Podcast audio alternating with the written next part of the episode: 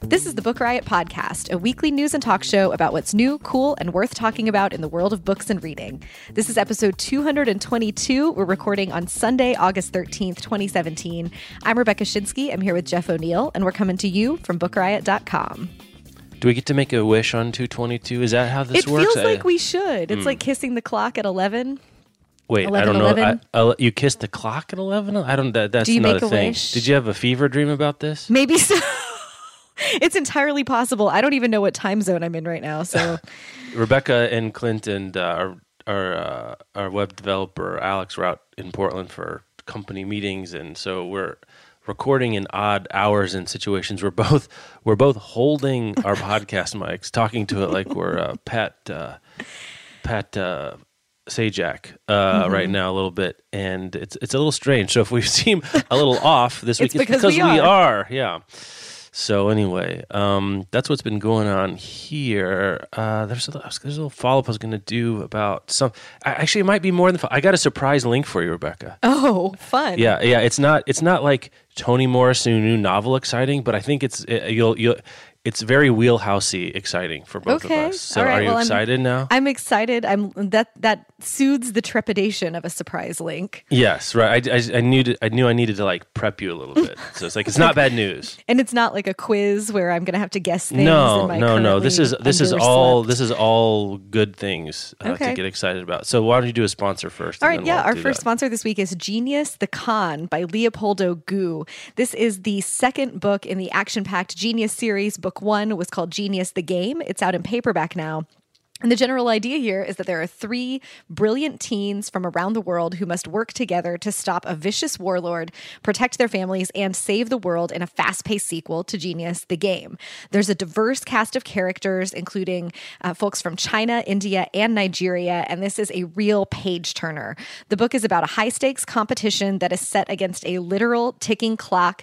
There's a ton of great buzz for it. James Patterson said that it's exciting, provocative, fresh, innovative, and smart, smart, smart. The New York Times said that Gout's characters are believable and immensely likable, and their friendship serves as a delightful and realistic anchor amid the fast moving chaos. Science and technology may take center stage, but it's the less flashy craft of writing that sells the story. So you what you're getting is a very well written and fast paced page turnery high stakes competition.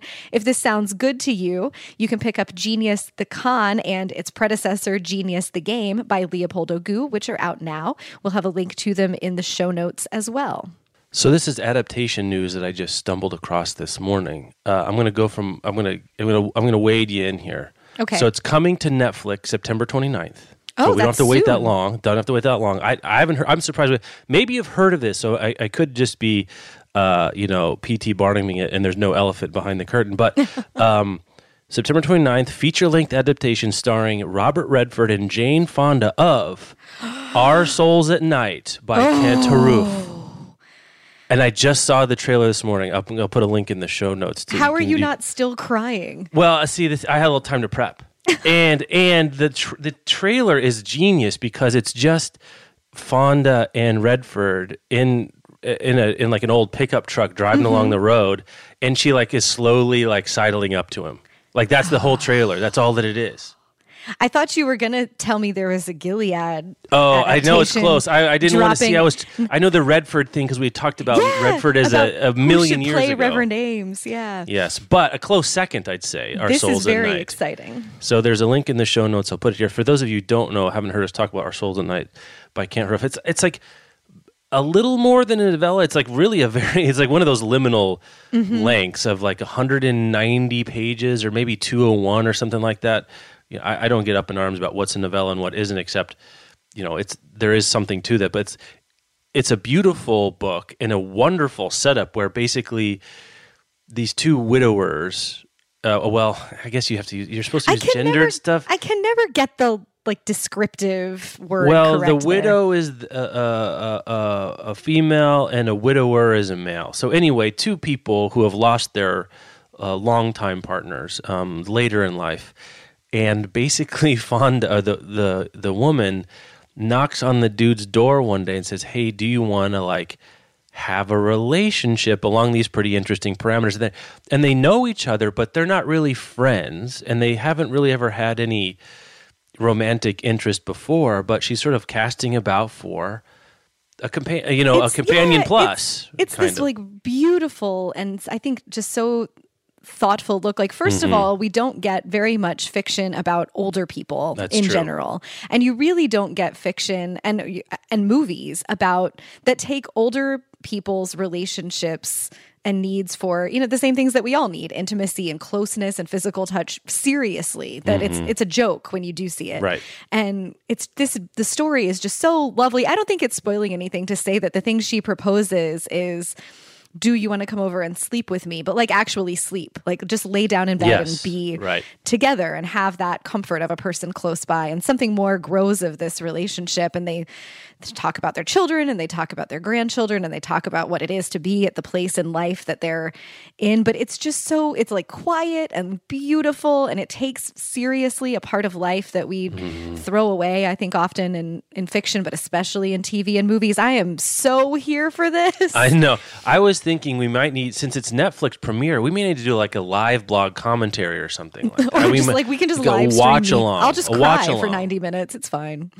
Yeah. So anyway, I'm really excited to see that, and what a great use of Netflix too. Like this isn't a movie that's gonna. Well, I mean, I- in in a different time, this is a movie you might have been seen made in independent movie Mm. Yeah, theaters or something yeah, like this. But it, you know, it's like seven characters maybe. Uh, it- it's very small. Judy Greer is. Well, I don't want to spoil it, but Judy Greer plays the the the signal younger. Woman character, which should be interesting. Mm. Oh, And she's wonderful, too. It's This is kind of an unusual. also. It's an, a little unusual role for her once you've read the book or have seen. it, I think um, where she slots into that movie will be interesting. But uh, I was just a, I, I was just delighted to see that, uh, and this the excellent. You said delicacy of the 29th? yeah, this, the delicacy of the tr- teaser alone gave me such. Uh, I, I didn't look at anything about who's directing it or who wrote the screenplay or whatever. All I needed was that teaser and Fonda and Redford, Mm-hmm. and and the setup is that the the guy is reluctant for reasons that I think make sense, but also you're cheering for them and Fonda. You know, Fonda coming off especially the Grace and Frankie thing where she has, she's very done up, um, and this one she's a little down home, which Mm-hmm. yeah, is cool. She has some real. I think that's been interesting too. To like just go a little sideways into Grace and Frankie, and we were talking about Grace and Frankie this Mm-hmm. we last were. week. We actually not not not just once either. It came up right uh, but that you you still see some gravitas in Jane Fonda uh, coming Mm-hmm. out in Frankie in a way that we haven't seen her in a while and I think these are two actors who are really at the top of their games in some Mm. ways at a later point in life the whole thing is I, I'm that this is great news Jeff I know. very- it's very good news, isn't it? I'm very excited. I think that's just going to be lovely. And the book is short, like Jeff was saying. You have plenty time to read it. Like it's one of those books that I it's like I think it's definitely a one sitting read if you have a quiet, I don't know, Saturday evening, pour a glass of wine and read this and have some thoughts and feelings about things and then watch the adaptation. I hope it brings more people to the book. Like well, I'm the book imagining has sold. Like we talked about this. I think I finally read it, and I said, "Have you read this?" And like, "Oh my god, how have we not talked about this?" Yeah. And yeah, we you asked, were like, and it I need to actually has sold. this book to you, and I was like, "Oh, Jeff, oh, oh, you sweet boy. Uh, but it actually has sold a bunch of copies. So, uh, you know, Haruf is a uh, the the one um, plain Plainsong. He got the Oprah bump years ago. Yeah, a long time ago. And then his subsequent books have all been wonderfully beautiful. Uh, He passed away a couple years ago, sadly, but uh, a, a wonderful corpus of mid, you know, midwestern slash western fiction about working class people um, and poor people, you know, uh, and older people. Just just a great book. You know, if there's not going to be a movie of "I Married You for Happiness," which I don't know how you do that on film. Mm. I'd want really I want is- this more than that, but I, that that would be Oh, if I Well, actually, there's all those flashbacks in "I Married You for Happiness," so you could kind of do that Yeah. on film. But this, this, there's more narrative. There's more story here to follow. I think you're right that this is more built for that. But Yeah, you I would could. be You certainly could do "I. Married for Happiness," and, and the thing that it all happens in her head, so you have to frame it in such a way. This, Right, it would have to this has a very flashbacks. beautiful. I mean, you can. The beginning of "Our Souls at Night" is just it has a short story's concision, the Mm-hmm. whole thing, but it's longer than that because it kind of needs to be for what the story does. So, But what do you think the opening scene is? I think it's maybe Jane Fonda on his doorstep.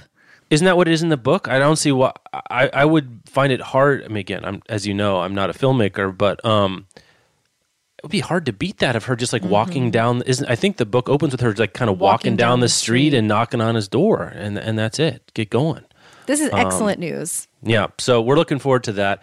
I think if you haven't read the book, I, I might even reread it, but like Mm-hmm. r- read it on the Sunday afternoon and then watch it that night. You know, kind of a twofer. Oh, have it be fresh. Yeah, yeah. You, you don't get to do this very often. Or you, since it's Netflix streaming, if you if you do have Netflix, I don't know if this is worldwide. You know, I'm sorry to say Mm. it might be U.S. only for September 29th or at all. But since it's anytime you want, you can wait.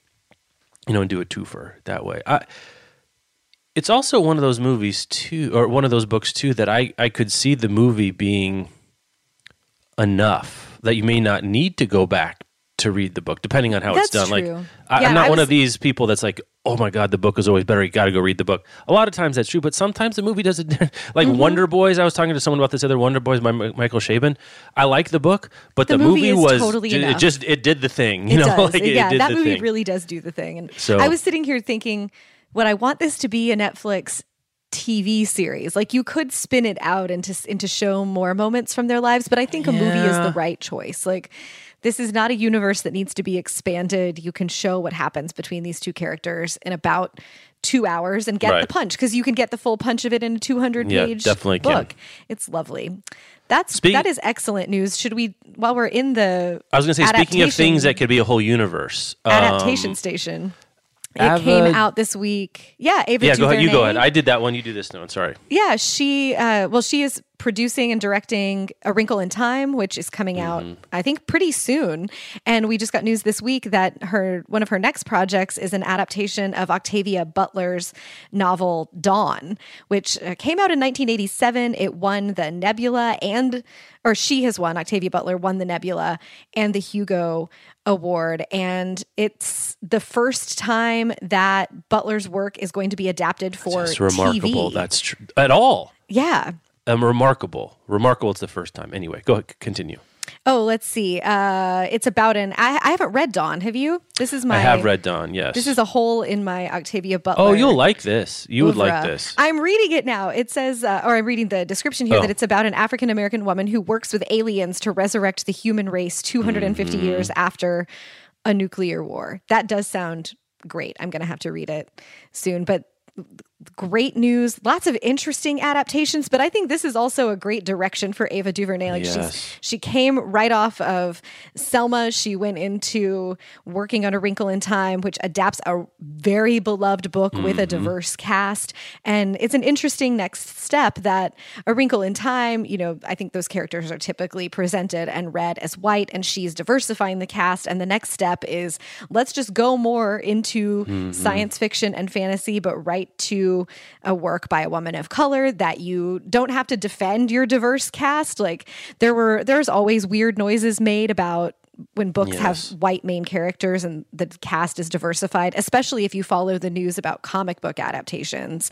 You know, like it's cool that there's a dragon and everyone believes that, but when a white character in the comic book gets played by like know, a Chinese Captain woman America in can't be a, a Hispanic dude. Right, Yeah, it's this ridiculous outcry, and you don't have to do any of that explaining.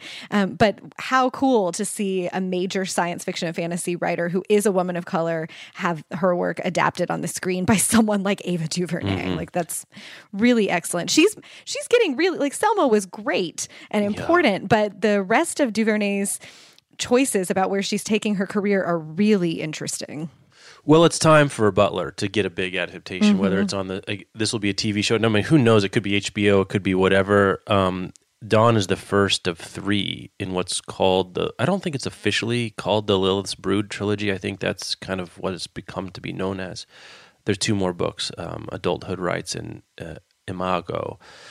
So it, it, it would lend itself for to be a tentpole science fiction property for a HBO, a Netflix, or a Hulu, or whatever, in the vein of The Handmaid's Tale, except that there's more than one book. So you've you've got you know several seasons of material to work with, and it's done. So you're not having to do sort of the Game of Thrones forking that HBO has had to do. Uh, really fascinating stuff. And, you know, it's time to Octavia Butler. If you're in the book world or you're a science fiction fan, you know her name.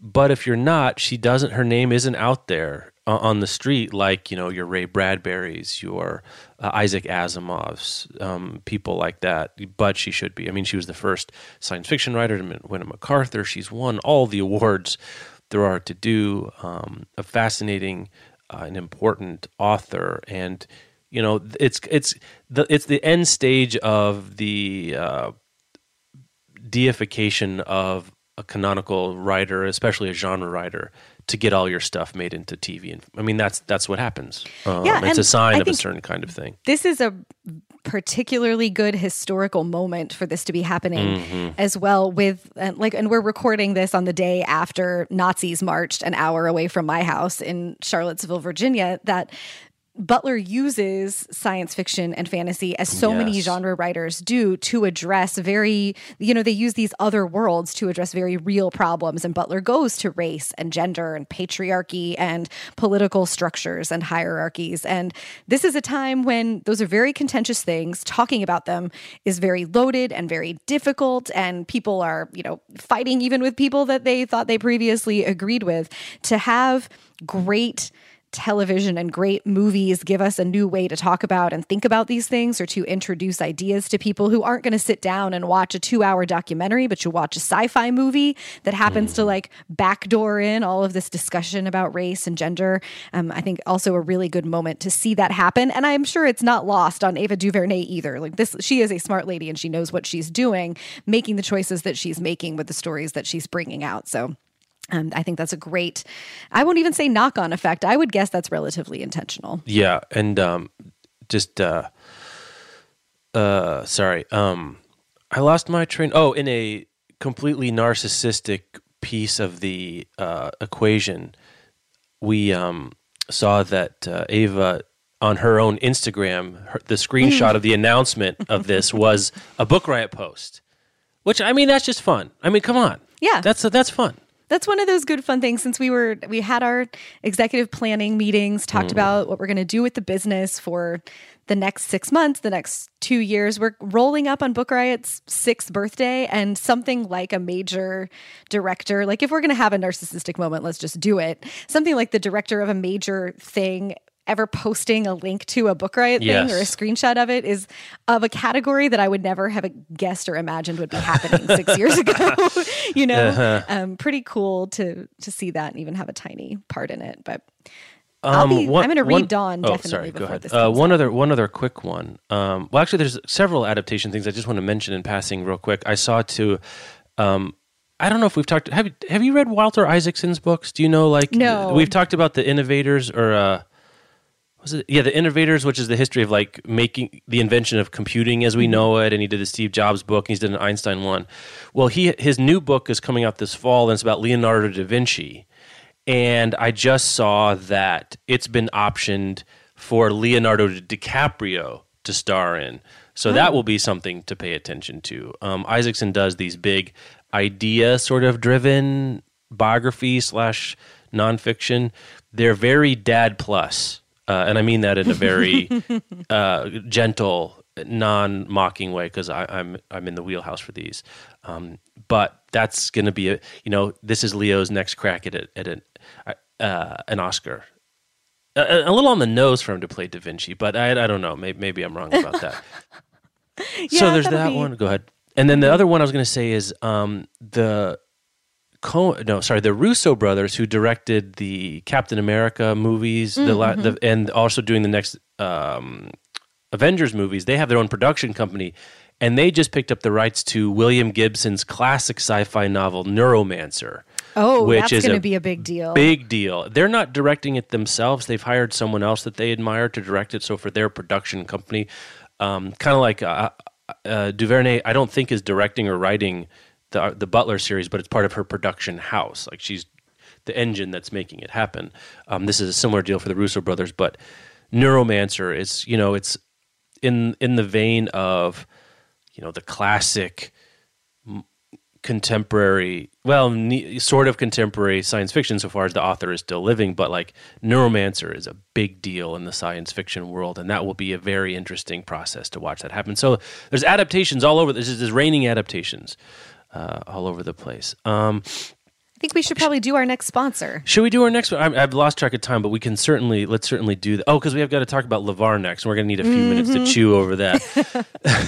Today's show is sponsored by Book of the Month. Book of the Month is a rapidly growing service with a simple goal: make sure you love what you read. They search high and low for new books you wouldn't have found on your own, with a special focus on debut authors. Then you browse the five best books of the month, and you get your favorites delivered to your doorsteps. Pricing starts at just 10 bucks for new hardcover re- releases that usually cost more than 15 bucks at least anywhere else. So Book of the Month is a great value. So whether you get your book once a month or once a season, the exclusive prices will save you tons. So on Book Riot Insiders, on the it, the new selections come out on the first of the month, and, and her own Liberty is part. You know, she's she picks some sometimes. Does she pick them every month? Do you know? Uh, well, so the way it works is they have a big panel of judges. Or she has. Some She of- picks. Does she pick one? Oh, you're right. You go yeah, ahead, yeah, explain yeah. it. They yeah, have yeah. this, yeah, they have this big panel of judges who read a bunch of books and nominate each of them picks a book that they want to champion each month, and they nominate the book. And then Book of the Month also has sort of celebrity judges that come in for one-offs, Mm-hmm. and they have more judges than they have room for selections. I think there's five options each month. So I don't know the total number of judges, but let's imagine there are 15. Um, not every judge gets their pick in each month, but Liberty has a book, I think, pretty frequently. Um, and if you are a Book Riot fan and you know Liberty, you know that's a very eclectic option, Yes. like set of suggestions you're going to get just from her. So yeah, she's part of this too. So you get your first book for just ten dollars at bookofthemonth.com slash book riot. That's bookofthemonth.com slash book riot. Tagline bound to delight. A subtle publishing pun. I approve. Bound to delight. That's thanks so much to Book of the Month for uh, sponsoring the show. All right. Let me tell you about LeVar Burton.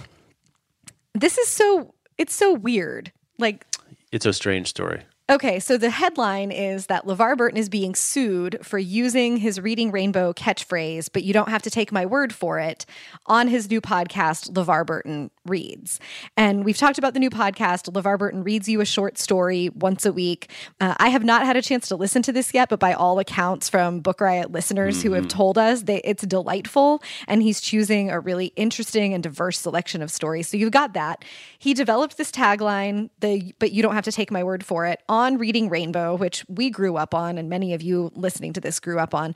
And he's being sued by WNED TV Buffalo, which is the TV station there that uh, I guess produced the original Reading Rainbow Yes. and they're contending that you know because they apparently Burton's company, which is called RR Kids, previously obtained a licensing agreement from WNED, but then claimed that the host, WNED claimed that the host breached their deal by allegedly attempting to produce a Reading Rainbow revival for Netflix without WNED's involvement. So basically, the station is saying that they own the rights to this catchphrase because of how the original Reading Rainbow came into being.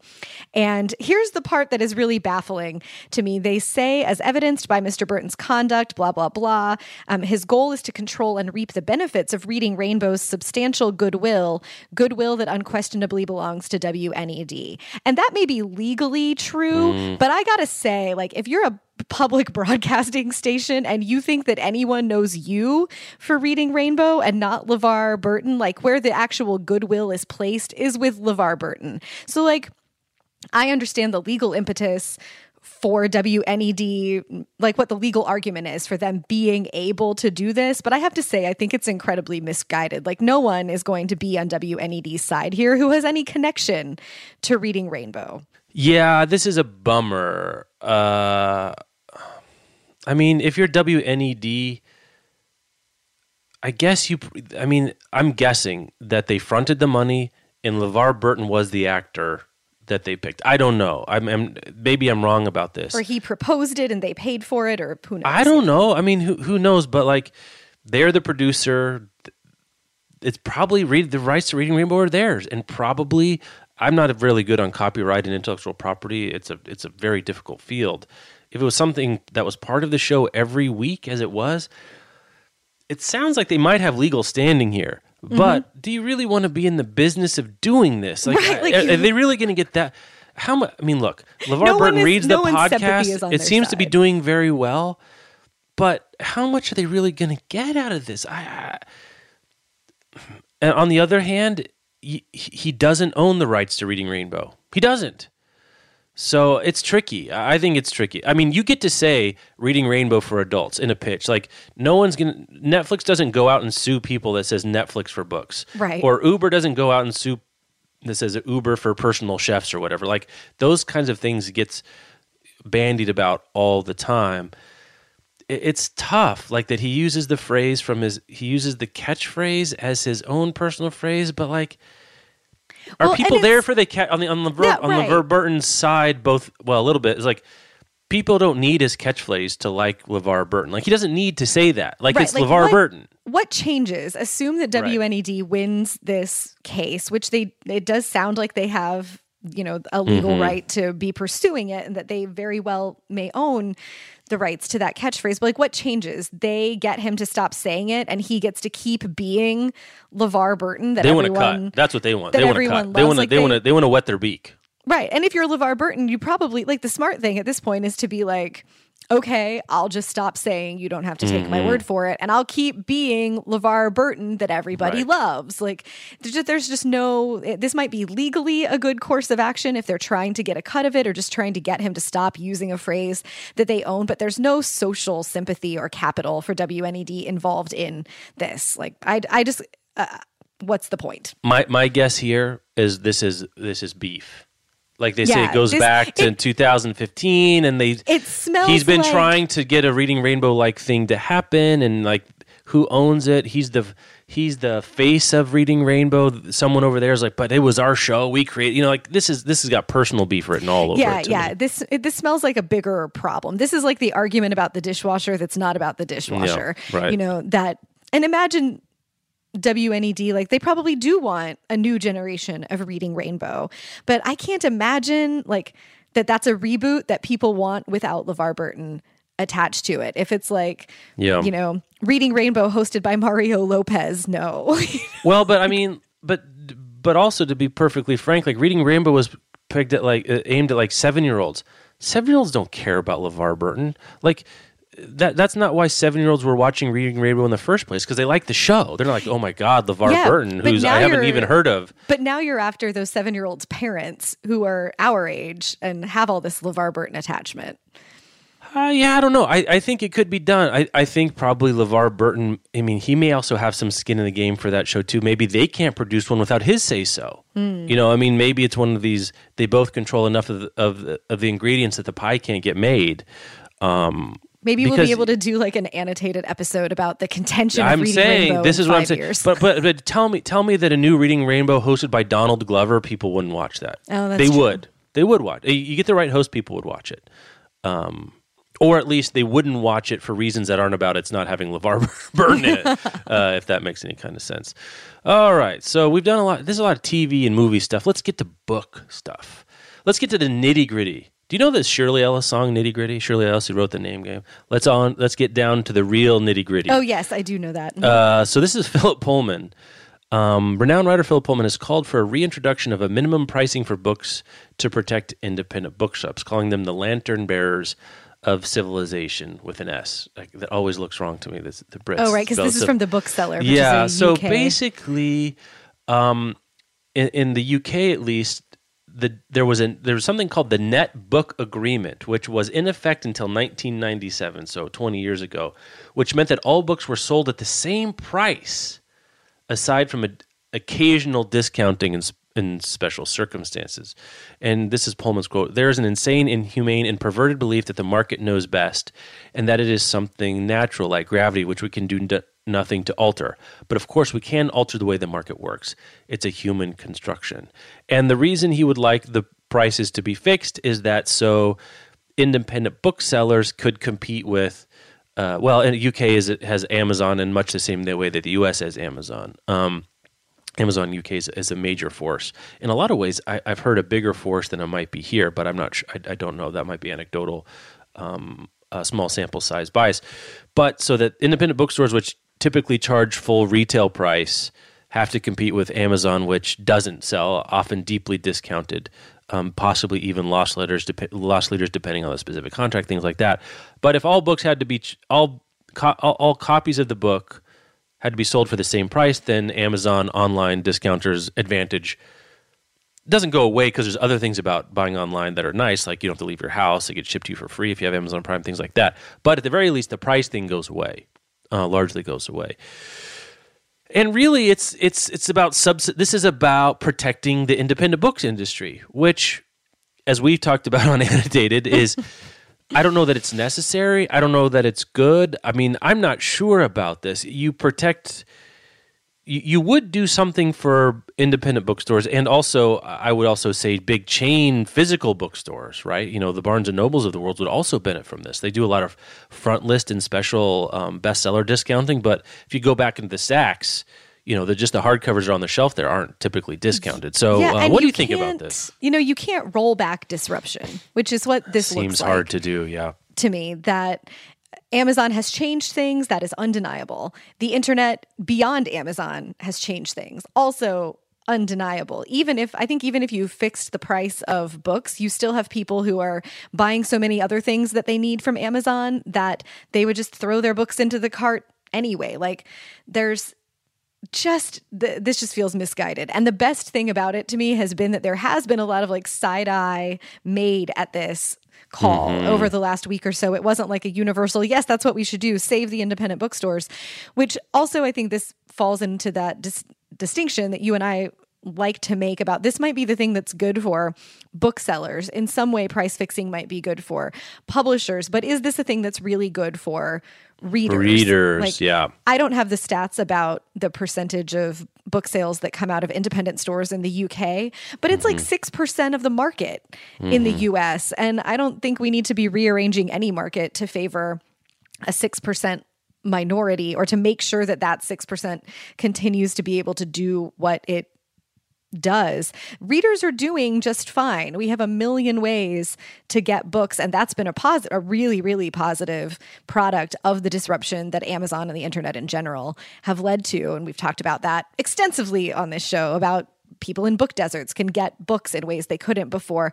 But this like I just want to object first to the notion of booksellers being the what is it torch bearers lantern bearers of Lantern bear- civilization yeah. Li- Little strong, little strong. bit that's a little you're coming on a little heavy there philip Mm-hmm. pullman like i you know i love me a bookseller um i think books are important obviously but let's maybe like this i don't know i'm feeling ungenerous this morning apparently like maybe go find something else to worry about Yeah, I mean, though, when you said you can't roll back destruction, disruption, you're right, but also you're kind of wrong. Like in insofar as like utilities originally were private entities, right? You know, water, um, electricity, at least here in the U.S., that became sort of quasi public, right? They're regulated very strongly, so you can do some things after changes happened.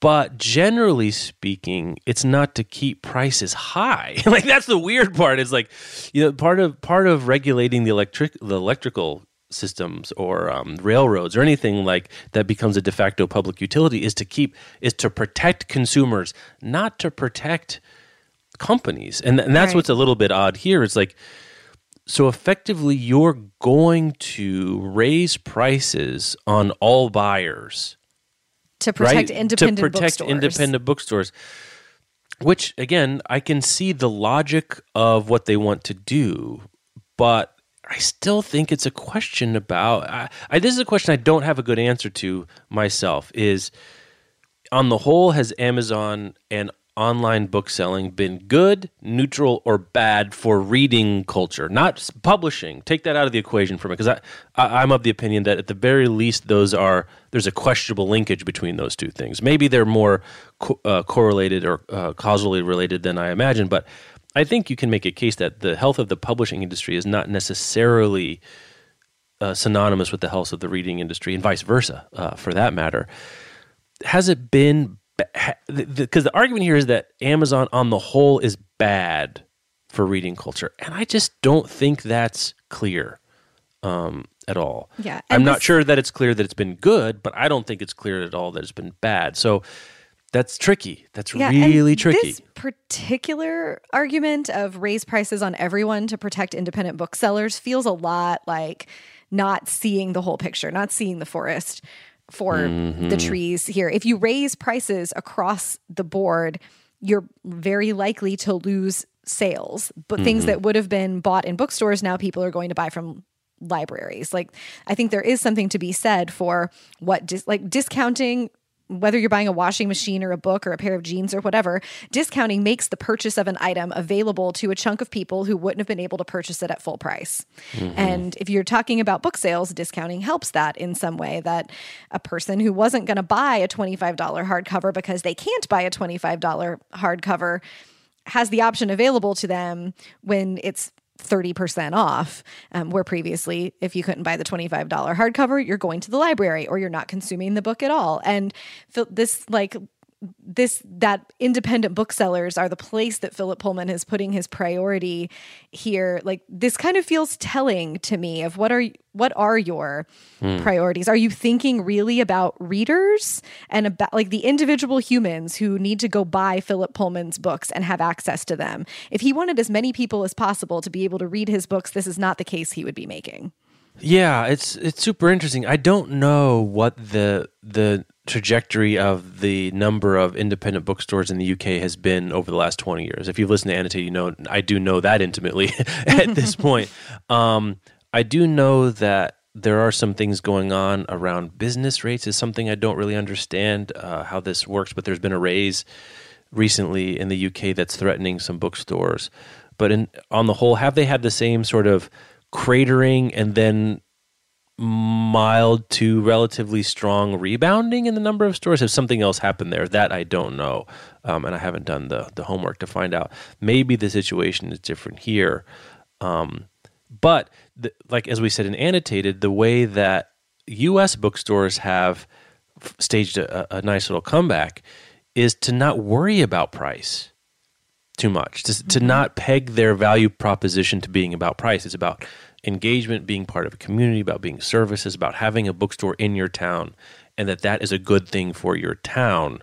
And so people will of their own volition choose to pay a little bit more for their books because they know they know they're getting other things out of it. This is basically forcing people to pay more for their books elsewhere so that their BATNA, their best alternative to no agreement, is to come ser- shop at the local store, which I, I don't know. I, I'd be curious to see. I'd love to A B test the universe and like what Snow Globe universe could I watch th- them do this? Like what would actually happen? I, I'd be fascinated to know. I think, I think on the whole, this is a bad idea. Yep. Um, I do think though that the time is coming not to make laws like this, but that Amazon is going to need to be under more federal scrutiny itself. yeah, it I, I think that's something like- that's going to need to happen. it looks like that is going to happen probably Yeah. sooner rather than later from things that I've been reading as well, but probably not in, in this way. I just Philip Pullman, I just think you're wrong. yeah, let, let let's let's let's let's crack on Amazon for its actual individual practices rather Right. than making giant laws that Bigger fish you to know, fry. And right, like yeah. you there are hooks to hang scrutiny of Yes. Amazon on that are much bigger and more important than Amazon hurts independent booksellers. Mm-hmm. So go, I mean go for those. Like ask the actually interesting questions. This just is, you know, I just think you're worrying about the wrong thing here, Philip Yeah. Um, speaking of things I don't know, I mean, again, I'm not a pet owner. Uh, dogs are fine. That that's where I come down on. Uh, but Audible, what? What? Dogs are fine. Dogs are dogs, fine. Dogs are Don't so fine. Don't at me. Oh, please don't don't at me. Uh, but Audible, Amazon's own, speaking of Audible, um, wants your dog to listen to Pride and Prejudice and other classic literature. The company's teaming up with the famed dog whisperer Cesar Millan on an aptly, news ser- aptly named news service called Audible for Dogs. Uh, okay. Yeah. Uh, is it anxiety your pet feels can result in bad behavior? So if you have, I guess, while you're gone, an audiobook playing, uh, that can be nice. I don't know why it needs to be for dogs. I mean, you just play your audiobooks and let the dogs listen to them. But I there want we to go. say, like, in the while we're saying don't at me, we are aware of the objections that many people have to Cesar Millan's practices. I am not well versed enough in them. Oh, to, are there objections? I didn't. I didn't see that. Yeah, oh, I got a lot of tweets about it last week. Oh, okay. Um, I'm not well versed enough in him to have an opinion about that, but this is not an endorsement of Cesar Millan No. or whatever this Audible for Dogs is. Actually, I'm side eyeing this pretty hard. Like, first of all, the first line in this piece is you think your dog is pretty smart. I live with an 11 year old basset hound, and no. But also, like, I think this is misguided, first of all, because you don't need special stories just for dogs. So Audible for dogs is unnecessary. But what does this achieve that leaving the TV on for does doesn't achieve? And that's the thing that people like I don't do it because my dog needs a Xanax to calm down. Um, but I do know people who leave the TV on when they leave the house. They think it calms their dogs down, but I have not seen, and if you do know this answer, please do feel free to let us know. I have not seen actual science that like leaving something on with a voice will calm down an anxious dog who has separation anxiety hmm. or who, you know, is missing their owner. Like dogs destroy things when their people are gone because they're they've built up too much energy and they're bored or they have separation anxiety and like the voice on a TV isn't going to do that. Their person needs to come back. Like th- I guess they are they're citing a study here. Audible cites a study from Hartpury College in the UK that showed that listening to audiobooks rather than music reduced stress in animals. It had 100 dogs. Um, there was a follow up with Cesar Millan's Dog Psychology Center that had 100 dogs, and 76% of dogs uh, owners who played audiobooks reported an increase in calm, relaxed behavior over a four week period. But like without some hard methodology corner, Control group, that, placebo effect. Yeah. yeah, if someone is like, hey, start playing these audiobooks for your dog, and in four weeks, we're going to ask you if your dog is calmer, guess what's going to happen? Like, Mm-hmm this May, is. and also the the owners can feel better because they like the idea that their dog is listening to the soothing, the dulcet tones of Rosamund Pike reading Pride and Prejudice. Right, and this So is they're going to perceive. I mean, whatever. Like, I, I oh, don't guil- know. This is just guilt. This is dog owner guilt into spend fourteen ninety five a month to play something for your dog. Like, what is Audible going to do that you couldn't get on NPR? Well, that's what I'm saying. Leave on NPR or go to LibriVox and get free audiobook versions of classic books that you've listened to and you don't want to listen to yourself. Your dog isn't going to get tired of the Count of Monte Cristo. So, Right. you know, you, just all day long. you know it's a bad sign when you look at a headline and you're like, this could be an April Fool's joke. like, this is a real thing, but if this were a April Fool's joke, I wouldn't be that surprised either. Right, like the way that this is in the agenda, I put it in as Audible for dogs is a real thing. it's Like, a real thing. come on. it's a real thing. Usually we're pro the Audible experiments. They usually have, you know, for the most part, interesting experiments and good ideas. But I've just I have a lot of side eye. Like there are several layers of side eye for this before I even get to the ways in which Cesar Millan and, and you know it's one thing too like when we're doing like an ad read for audible or something like that and they're like here's all the ways you could use audiobooks. It'd be one thing if it was like a, a bullet point of that like you know and if you some people like to leave their tv on for their dogs you might try leaving on audiobook instead because you know it's not as crazy commercials whatever.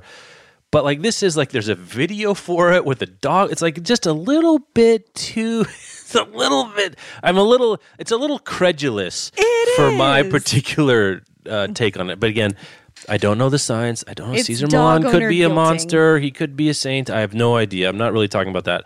Just the they're trying. I think they're trying to find ways to pitch the idea of an Audible subscription having value. And this is me. Me think the the uh, the terrier doth bark too much. Yeah, uh, yeah, with this this, is- particular case. It's bad idea committee. Like somebody Yeah. was like, "What if we marketed Audible to dog owners?" And like somehow everyone in the room agreed that that was a good plan. but people do. I mean, the other thing though is that I can kind of see the logic of it too because people spend money on their pets, like big, big money. So uh, they're like, maybe we can get it, and make it make it part of people's like pet wellness regimen or whatever else it is. So there's, it's like one of those things where you can kind of see how it happened.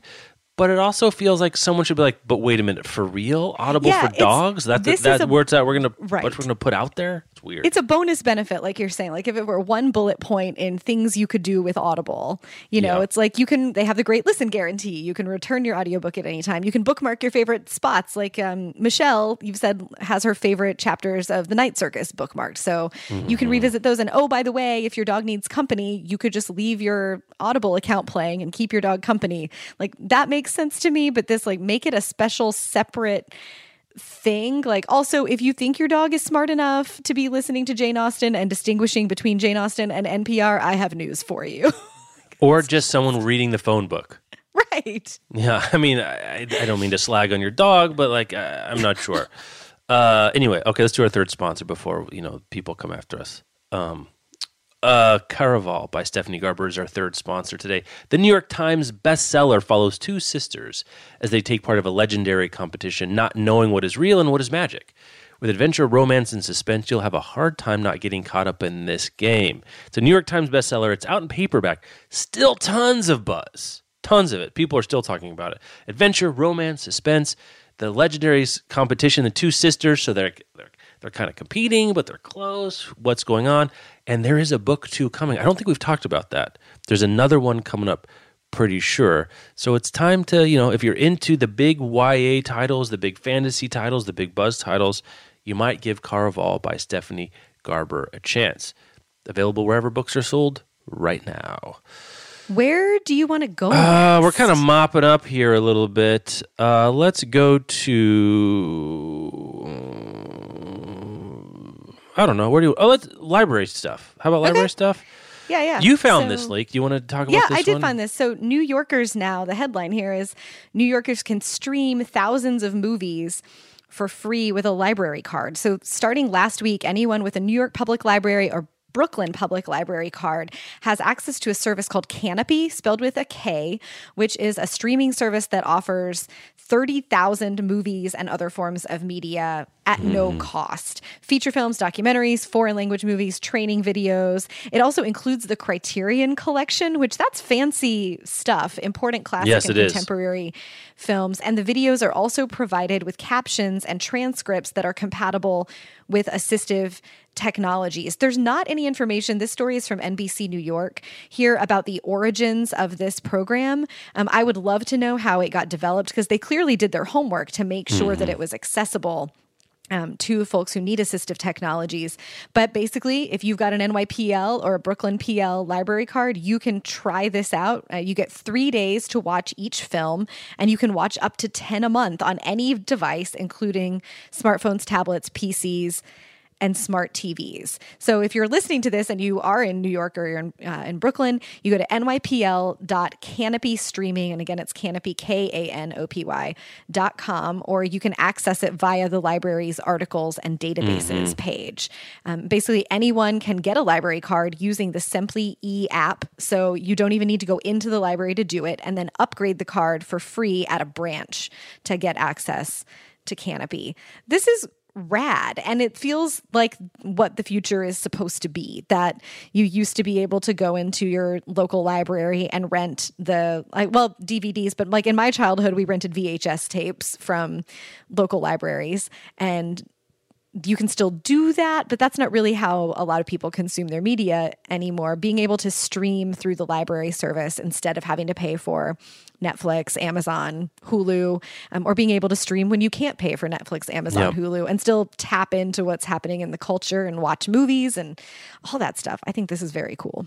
You might also go see you go to if you go to kanopystreaming.com with kanopy with a K, you can go see if your local library offers it. Um, the Multnomah County Library here in Portland does not, but I saw that there's some other college libraries just by typing stuff in that do offer it. So if you're Oh, cool. interested in this, go to kanopystreaming.com um, and hit the watch now button. It's going to ask you to put in your library and it'll search. And if it says you don't have it and you want your library system to have it, they have um, conveniently for Kanopy a nice, easy way to recommend to your library system to get this. Yeah, it's you know it's one of those technology problems, right? Where you, you got to figure out gating and metering and how you're going to get paid and how you're going to. So it's not like Netflix streaming in which you can just watch it anytime. You still have to quote unquote check it out. Like only so many people apparently can watch, have the right to stream the movie over a given time and you have once you get it you have three days to stream it and then it reverts back to the queue apparently.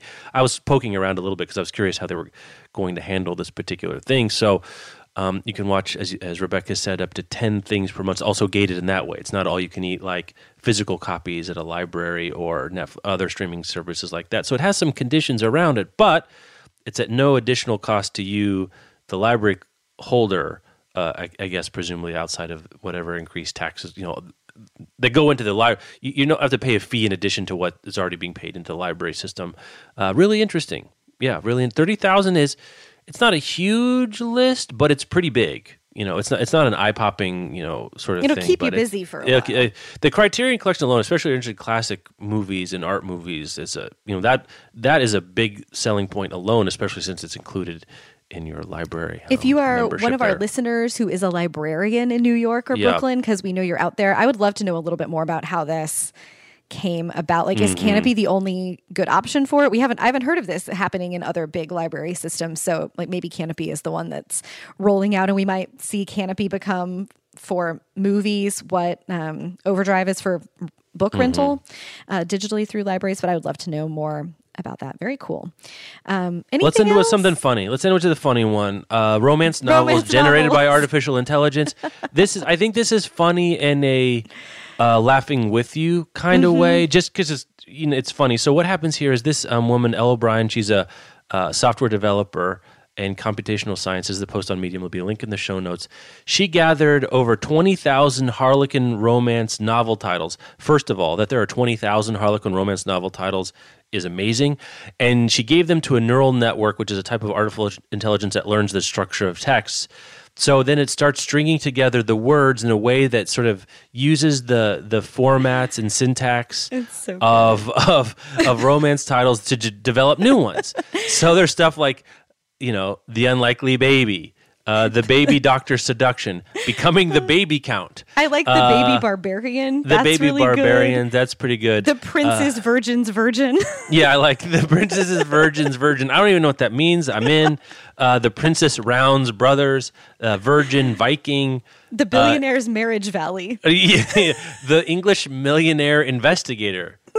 Some of these are funny, and Oh, some of these are like, "This is a good idea." The man for Doctor Husband. I like, yes, I also like her marriage. Marriage. I don't even know what that is, but uh, I like that. There- Lots of and- doctors too. Yeah, she's she, these are chunked according to theme, and so there's one for all the Christmas ones, like that that are you know uh, Christmas pregnant paradise. Wait, the boss the impossible Santa wife. I the like boss's secret conspiration to Christmas wish. What does that even mean? Uh, then there's all the cowboy ones. Yeah, midwife cowpoke. under the cowboy. That just gets right to it. Yeah, yeah, I know. In the mountain for the tender seduction. Pretty good. Dangerously seduction. Naked hot ranger. The sex lover. I, some of them, this is someone, uh, boy, a lot of fear. Sob over the boss. Married in fear. Mm-hmm. And then there's words that aren't actually words. These are the failures and near I like the failure. Yes, The seeping baby man. it's like some of these start sounding like horror movies. The juggers, Captive something bachelor. glored in the dark. Nukin's buddy man's. Yeah, I, I don't know. A perfect giantess. That's like a fantasy. Like that's a weird. yeah, like that's a yeah, fantasy anyway. romance. Uh, Oh, and she discovered that. Surgery by the Sea, one of them generated, was a real novel published in 1979.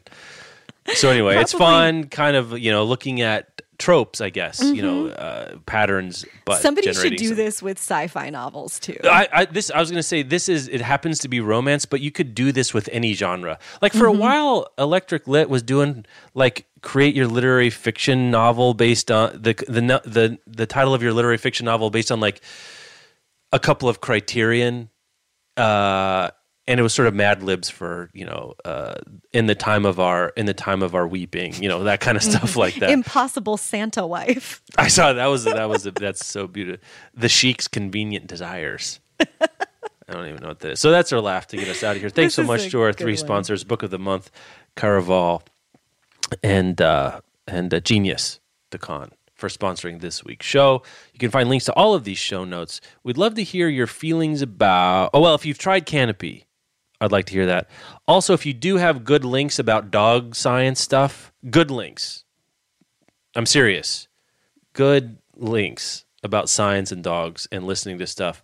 Um, I, I actually generally am in, interested in, in this for, for a variety of reasons, but uh, let us know about that. Um, also, if you if you're the if you've already done audiobooks for your dog, I'd like to know that. We will not mock you. I promise we won't. Um, and uh, and if you are looking for just background audiobooks to play, seriously go to LibriVox, L I B R O V O X. Get free audiobooks of classics. You know, they don't have they don't they're out of copyright, so you can make all the audiobooks you want out of them. It's the pro, it's the Project Gutenberg for audiobooks is really what it is. And the quality, sound quality can vary, but some of them are pretty good.